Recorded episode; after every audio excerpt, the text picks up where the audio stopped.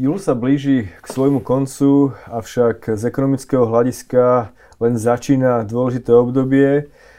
Je to výsledková sezóna. Na prvom mieste, na druhom a treťom mieste sú centrálne banky. Je to americký Fed a Európska centrálna banka, ktoré dnes a zajtra, to znamená stredu a štvrtok, budú mať svoje zverejnenia o rozhodnutí, či zvýšia úrokové sadzby alebo nezvýšia ďalej úrokové sadzby. O tom, aký vplyv to bude mať na ekonomiku, na finančné trhy, sa budem rozprávať so Stanislavom Viktorínim uh, z XTB. Dobrý deň, vítam vás tu. Ďakujem pekne, ďakujem za pozvanie. Takže som rád, že opäť po mesiaci sa môžeme dostať k tomu, čo sa udialo na finančných trhoch a možno začneme tým kľúčovým, čo sledujú všetci investori, a to je inflácia. Ako vnímate posledné výsledky inflácie, miery inflácie v Spojených štátoch, prípadne v eurozóne? Inflácia býva teda e, kľúčovým indikátorom, ktorý je sledovaný, ako ste spomínali.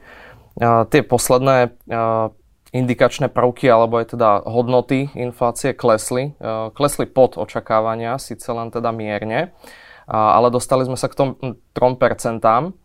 Čo značí, že e, v podstate e, máme nejakú kontrakciu aj teda v tomto e, segmente a viac menej obchodníci si myslím, že tieto, tieto výsledky začali už aj z veľkej časti práve nejak naceňovať do, do hodnoty aktív a videli sme to teda aj v tých posledných dňoch vlastne v tých pohyboch, ktoré nastali. Čo je nutné zmieniť eh, k tej inflácii, tak eh, je trošku dobre sa pozrieť aj ako re, retrospektívne, že tie hodnoty odzrkadľujú aj tú vysokú základňu, z ktorej teda padáme vlastne z minulého roka. A to, že eh, tá inflácia bola ťahaná primárne teda cenami komodít a energií a to sa všetko premietalo potom či už do výrobného alebo aj teda do sektora služieb. Takže tento, tento pokles bol teda z časti významne zapričinený práve aj poklesom eh, cien energií, či už sú to paliva alebo ďalšie nejaké energetické komodity, ktoré nám klesali eh, až teda o dvojciferné číslo. A to všetko teda eh, pomohlo inflácii klesnúť na túto úroveň.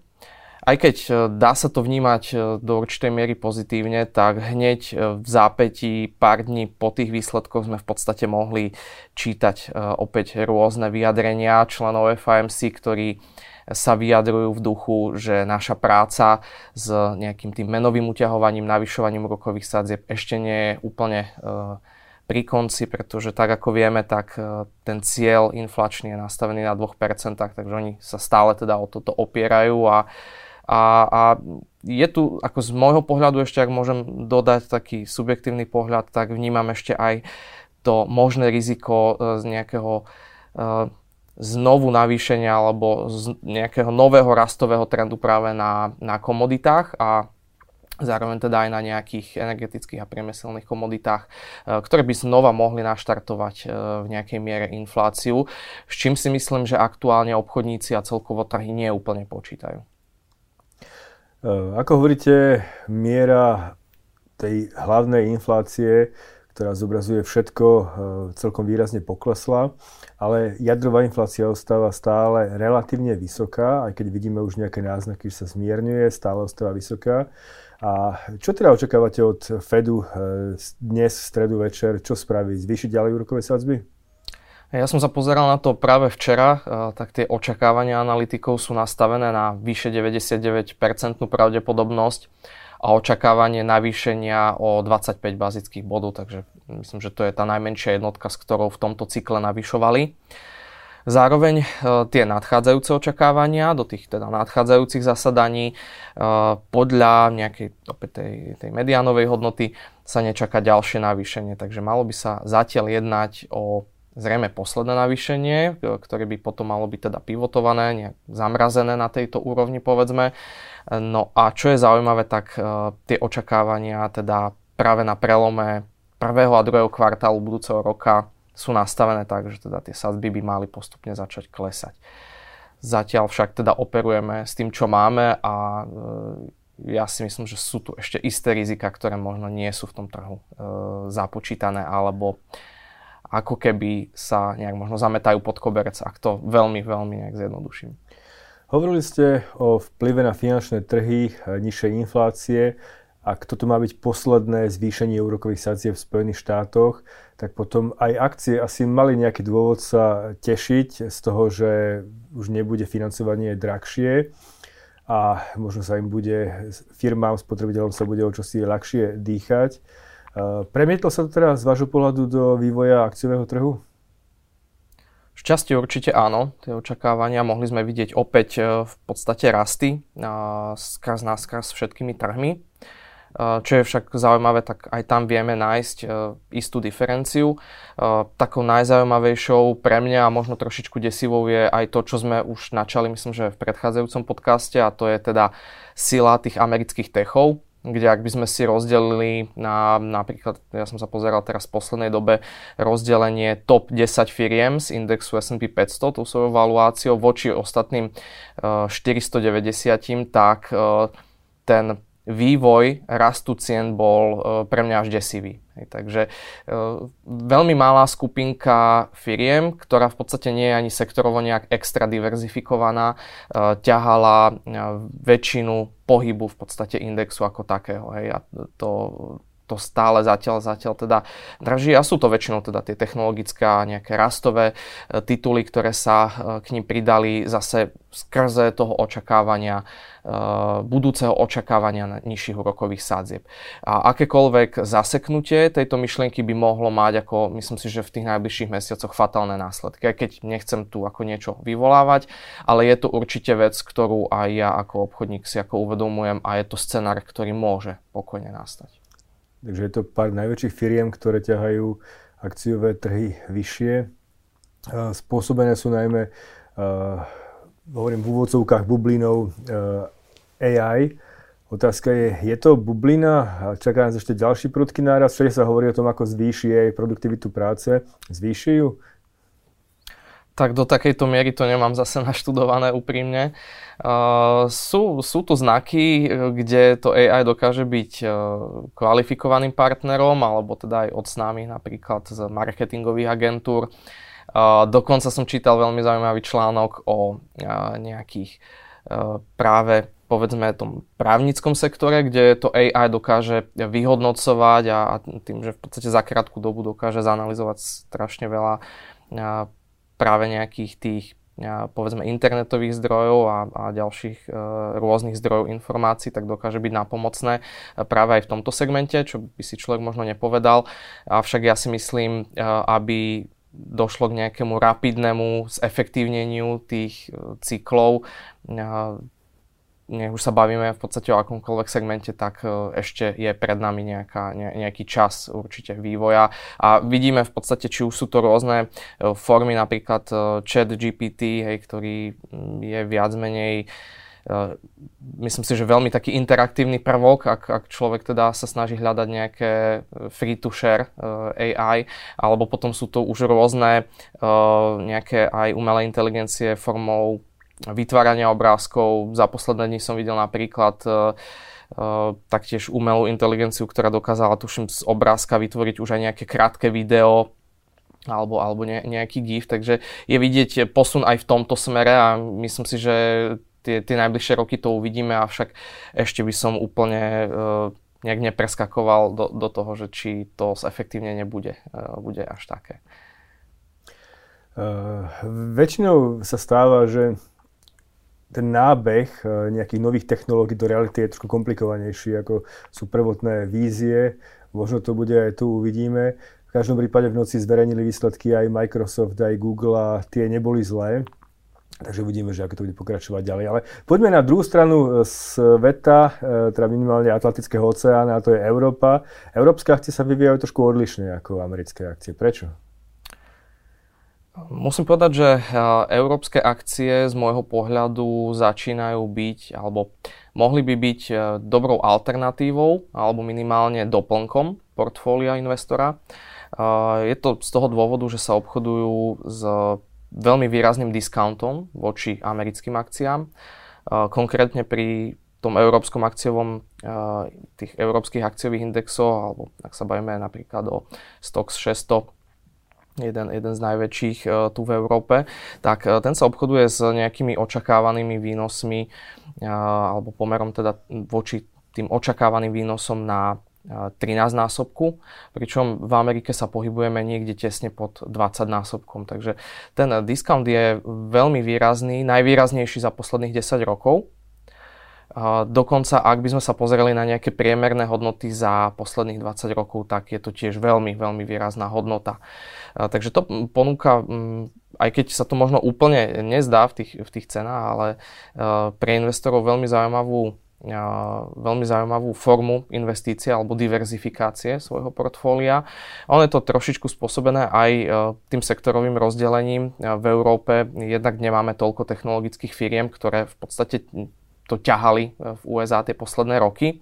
Zároveň v USA to bolo nadopované ešte aj tými nízkymi úrokovými sadzbami a celkovo tou menovou monetárnou politikou a ďalšími nejakými faktormi. Ja som sa konkrétne pozeral aj na jednu analýzu, myslím, že to bolo od Goldman Sachs, a tam bolo zhruba 4 alebo 5 nejakých bodov, podľa ktorých si oni myslia, že práve ten európsky sektor by mohol byť pre investora zaujímavý. A je to, je to šťastie sa tam premieta aj tá taká špekulácia, myšlienka na tie vyššie úrokové sadzby v USA, že s nami tu budú ešte trošičku dlhšie, než sa možno aktuálne očakáva. E, potom je to napríklad ten e, regulačný background e, alebo práve nejaký rizikový background, ktorý, ktorý je celkom slušne vybudovaný v rámci Európskej únie. Ďalej je to nejaké globálne zastúpenie, ktoré sa stále rozširuje. Spätné odkupy akcií, ktoré tu neboli až tak úplne populárne v rámci Európskej únie, ale aj posledné roky sme to povedzme okúkali možno z Ameriky, z tých úspešnejších biznisov. No a taktiež aj teda pomaly zvyšujúce sa e, ziskové marže v jednotlivých sektoroch. Hej. Takže, pričom hlavne pre mňa trošičku prekvapením, ale bol tam dosť akože spomínaný hlavne bankový sektor, ktorý je možno za mňa až trošičku preregulovaný v rámci Európskej únie, ale tam to bolo e, podľa ich slov a ich nejakých pohľadov to bola práve nejaká taká nejaké pozitívum. Takže máme tu technológie, o ktorých sme hovorili, ktoré samozrejme ťahajú ten americký trh a tým, že majú vyšší price earning ako zvyšok akcií, tak práve preto aj ten index S&P má vyšší price earning. V Európe nič také nemáme, to znamená, že tým akcie trpia. E, ďalší sektor napríklad v Európe môžu byť automobilky, si myslím, ktorý je veľmi Eh, nechcem povedať, že nešťastný, ale jeho budúcnosť je veľmi neistá. Aká bude, Volkswagen má veľmi nízky price earning, ja neviem, ale určite jednociferný, predpokladám aj ostatné automobilky. Ale poďme k tým bankám, lebo tie sú veľmi zaujímavé. Skutočne americké banky majú pomerne vysoký price earning, vysokú rentabilitu, v Európe to nemajú, aj regulácia je jeden z tých dôvodov, ktoré tu sú. Otázkou ale je, že či tie problémy, ktoré sme mali v bankovom sektore aj v Amerike, aj v Európe, sa nejako môžu vrátiť, ak by sa náhodou zhoršila ekonomická situácia a mohli by banky ďalej trpieť. Možno to si práve myslia investori, že toto je ten problém a preto nechcú nakupovať tie lacné európske banky, lebo legis- e, regulácia je silná, budúcnosť je neistá. Neviem, aký máte vy na to názor? No určite je potrebné zmieniť e, teda aj to, čo sa deje napríklad v USA, a. Pod e, ťarchou v podstate tých vyšších úrokových sadzieb môžeme vidieť e, v USA zvyšujúcu sa mieru nejakých či už osobných alebo teda aj korporátnych defaultov, kde jednoducho tie vyššie úrokové sadzby a to šťastie možno aj niekedy nutené refinancovanie toho dlhu do vyšších úrokov jednoducho zhoršuje podmienky v rámci teda či už podnikateľského sektora, alebo sú to aj napríklad delikvencie e, domácností v USA, ktoré sa zvyšujú. A toto ja osobne vnímam ako riziko celkovo nielen v USA, ale to sa môže premietnúť potom do celého sveta.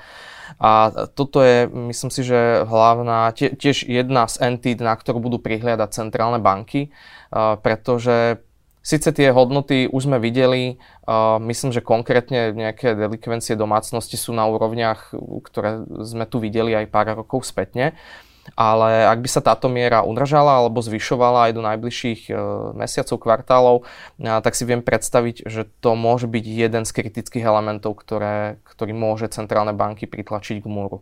A teraz sa ešte rozprávame o tom, že teda tie jednotlivé ukazovatele nám klesajú. Napríklad načali sme tú Európsku úniu, tak je nutné zmieniť, že tu sme videli fakt, že masívny, masívny prepad cien výrobcov. Napríklad nemecký PPI index ten klesol k 1% a dostal sa v podstate už na nejaké tie svoje priemery za posledné roky čo teda dosť ako keby opäť uvoľňuje ten priestor tých, tých centrálnych, alebo tým centrálnym bankám, konkrétne ECBčke, k ďalšiemu nejakému zvoľňovaniu. Lenže mm, to je to, že ak, ak by prišiel ďalší nejaký kritický element, ktorý by jednoducho nedovolil centrálnym bankám, povedzme, uvažovať touto cestou nejakého uvoľnenia naj, v najbližšej dobe, tak e, práve ten bankový sektor by sa mohol stať takou kritickou entitou, ktorá jednoducho bude takým čiernym Petrom na, na zozname tých centrálnych bank. Vidíte v Európe nejaký sektor, ktorý je potenciálne zaujímavý na nákup? Celkovo, ak by sme sa na to pozreli možno v tej aktuálnej situácii e, spomaľovania ekonomík, e, aj keď sa to teda na tých hlavne amerických finančných trhoch nie úplne pretavuje, tak e, by sme vedeli uplatniť e, teda nejaké to pravidlo, e, že budeme vyhľadávať firmy, ktoré by mohli profitovať práve z nejakého reštartu ekonomik alebo z nového ekonomického cyklu, povedzme. Ak opäť teda k nemu dôjde v takej podobe a aký, aký, v akej podobe sme ho mali teda tie posledné roky alebo tú dekádu.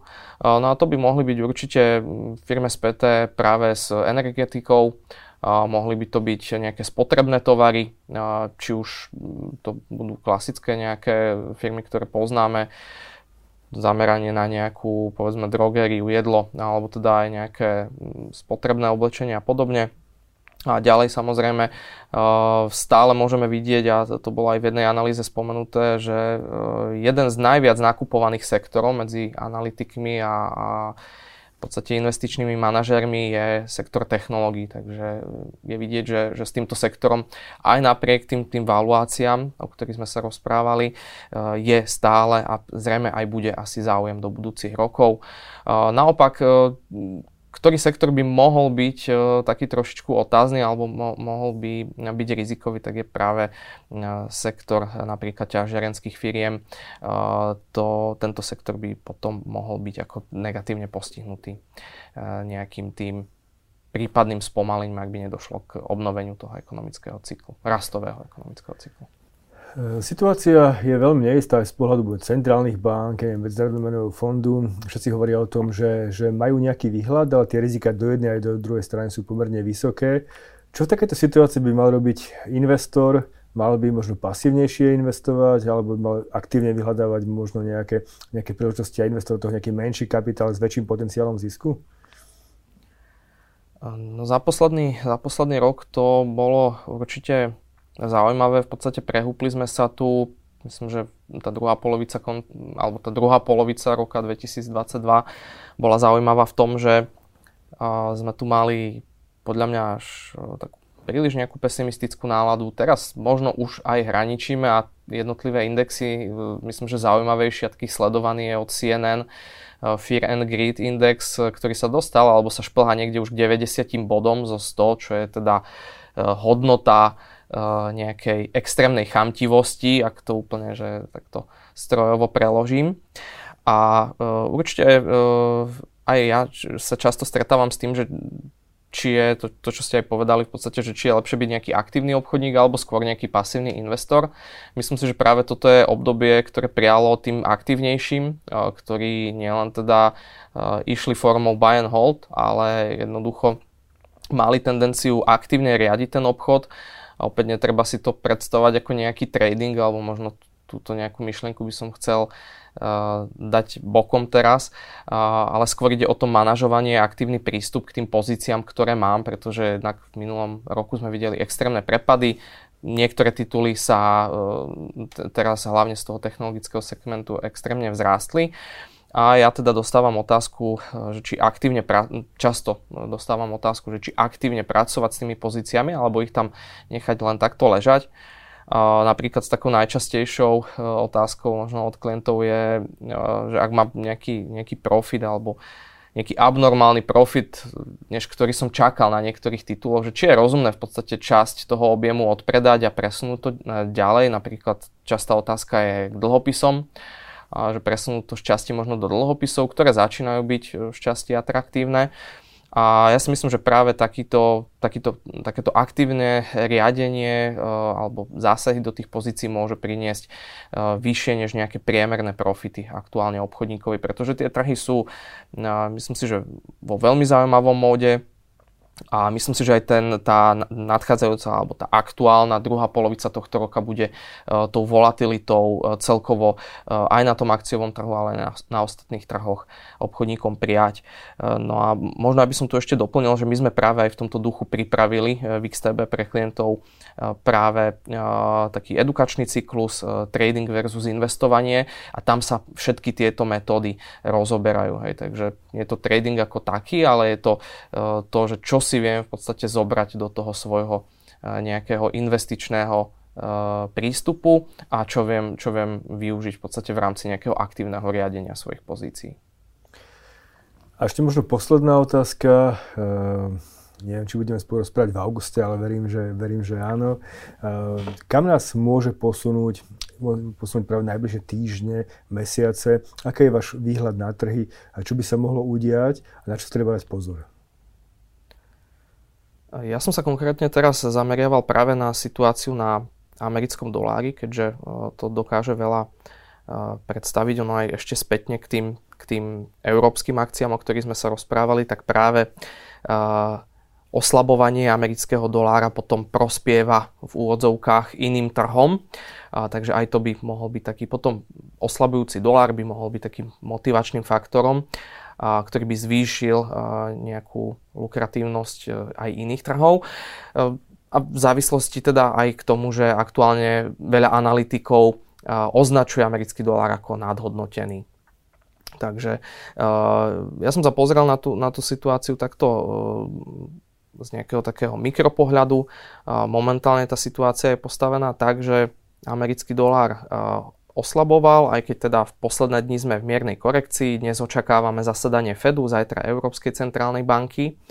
Avšak si myslím, že aj napriek tomu, že sme videli posilňovať americký dolár z nejakého krátkodobého hľadiska, tak napríklad na futures trhu a celkovo, ak sa pozrieme na pozície nejakých veľkých fondov a veľkých obchodníkov, tak je vidieť začínajúcu skepsu a to, že za posledné týždne sa pridalo enormné množstvo obchodov práve alebo špekulácií špekulujúcich práve na oslabenie amerického dolára, hej, teda tzv. shorty. A, takže e, ja si myslím, že to oslabovanie amerického dolára nie je ešte úplne tak pri konci. Zároveň by to možno otváralo priestor k ďalšiemu rastu trhov, avšak tam by som bol veľmi opatrný, pretože e, veľa z tých indexov, ak sa neobchoduje na nejakých lokálnych maximách, tak sú to all-time high, hej, teda historické maxima. A e, práve tá, tá nízka miera možno tej, tej diverzifikovanosti toho kapitálu, že jednoducho spoliehame ťahá to všetko zatiaľ ten technologický sektor, je pre mňa takým trošičku rizikovým faktorom. Naopak veľmi zaujímavou sa javí ropa.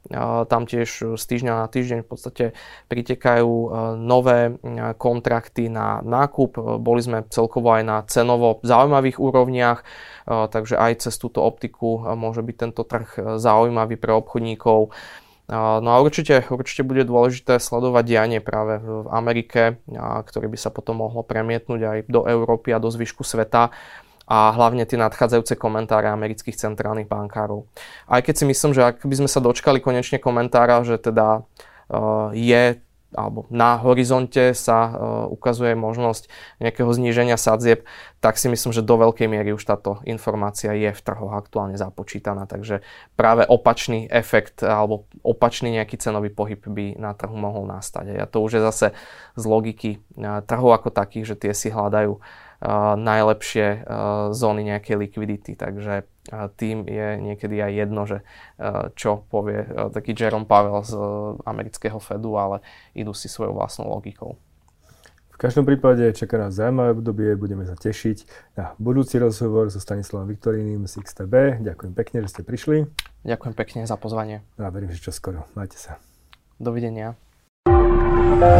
thank you